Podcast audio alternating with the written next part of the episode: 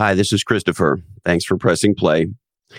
And um, I would like to uh, I'd like to read something to you. It's Monday, June eighth, twenty twenty. Yesterday in Santa Cruz, I cried at the vigil for Sergeant Damon Gutzwiller of the Santa Cruz County Sheriff's Department.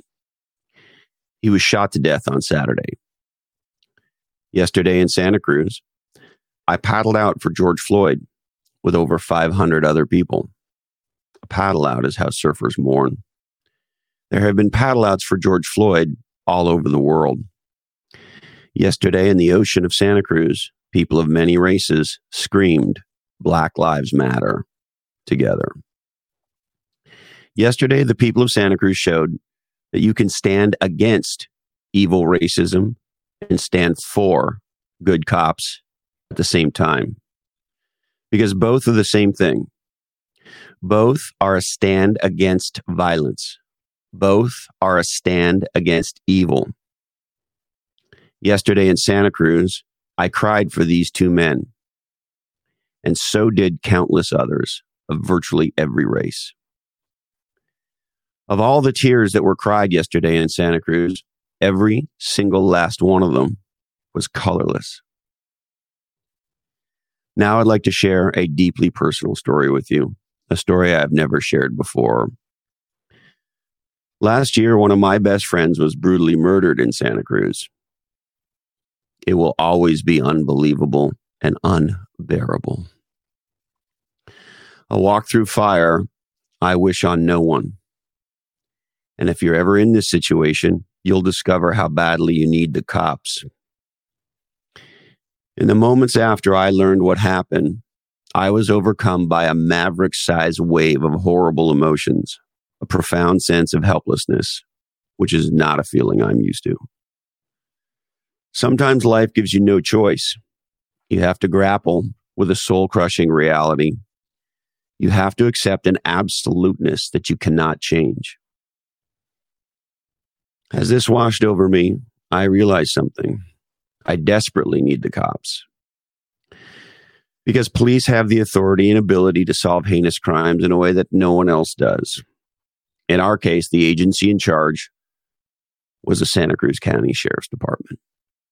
After 231 days, over 3,000 hours of work by countless professionals across multiple peacekeeping agencies in multiple states, the Santa Cruz County Sheriff's Department caught them the four evil men who took my brother's life.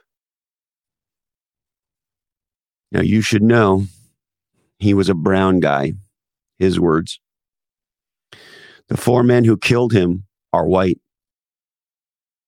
Over the past months, I've had a front row seat to a massive, complex murder investigation. And here's what I've learned there are legendary cops, a lot of them the dedicated public servants at the Santa Cruz County Sheriff's Department, led by Sheriff Jim Hart, worked tirelessly to bring this evil to justice. We saw the sleepless nights the investigators endured. They fought as hard as I've ever seen anyone fight. And we are forever grateful for the Santa Cruz County Sheriff's Department. If I were to name all of the amazing people who worked this case, you'd stop listening. What I'd like you to know is they cried with us. They comforted us.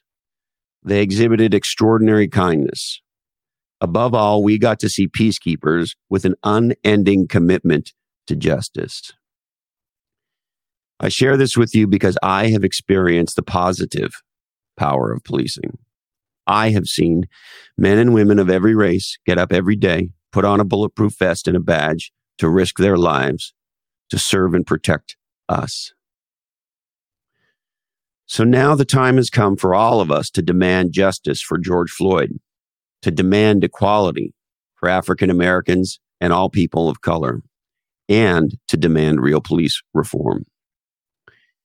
It is critical that we remember that it is possible to demand justice for George Floyd and demand reform and equality and support the good cops at the same time. There are some in our country who would divide us. Let us remember there is no us and them. There is no difference between black, white, brown, or blue. Because evil comes in all colors, and tears are colorless. Bless you.